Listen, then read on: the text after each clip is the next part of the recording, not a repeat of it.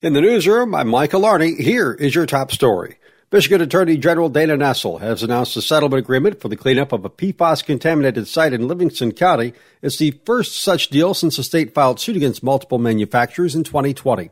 The owners of Asahi Kisei Plastics North America have agreed to cover the complete remediation of the company's former facility near Brighton. For Asahi to step forward and to own up to what they did and to take responsibility and to say, you know, we want to be partners working with the state to clean up this site, I think that is what you hope for. You know, do we expect it in every case? Likely not, but, you know, it's not going to stop us from trying.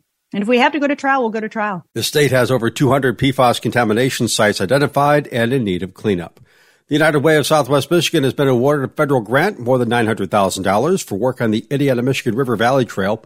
Be Healthy Berrien director Dawn Marie Smith tells us the trail already exists in the South Bend and Mishawaka area. It's being expanded to Michigan. The project aims to bring 8 miles of the trail from the Indiana border into Michigan, starting in the Niles Charter Township, and Berrien Springs area. She says the federal funding will be used on phase one of the Michigan work near Plim Park and Niles. Retired Congressman Fred Upton helped the United Way secure the money.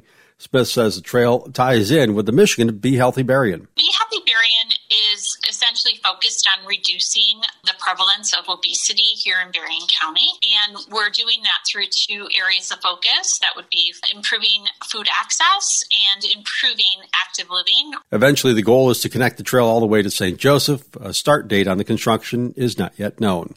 Michigan Works of Berrien, Cass, and Van Buren counties has secured a $2.5 million grant from the state of Michigan's Going Pro Talent Fund. It'll help 33 local employers enhance their workforce. Mark O'Reilly, Director of Business Solutions at Michigan Works, says the funding supplements the cost for more than 1,450 new workers, incumbent workers, and apprentices to upgrade their skills in high-demand industries that keep Southwest Michigan running. Employers will work with training providers like Michigan Manufacturing Technology Center, Lake Michigan College, Kalamazoo Valley Community College, and Southwestern Michigan College deliver the training resulting from the grants. People looking to apply for grant money can find more information on our website. There's plenty of new developments happening in the St. Joseph Department of Public Safety, as Director Steve Neubecker gave an update to residents at a community meeting of the St. Joseph City Commission. He went over the 2022 highlights that included new drones for the department.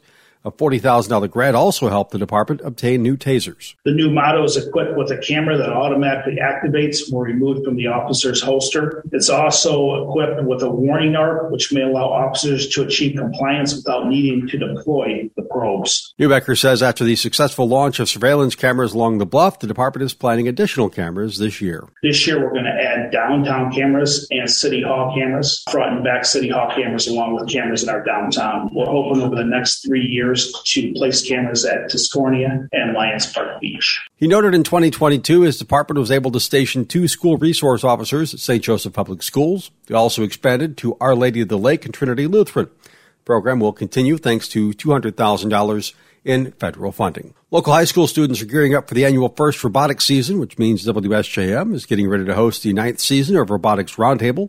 It'll start Tuesday, February 28th. We caught up with Roundtable host Tim Dunai, who's been involved with FIRST Robotics events since 2011.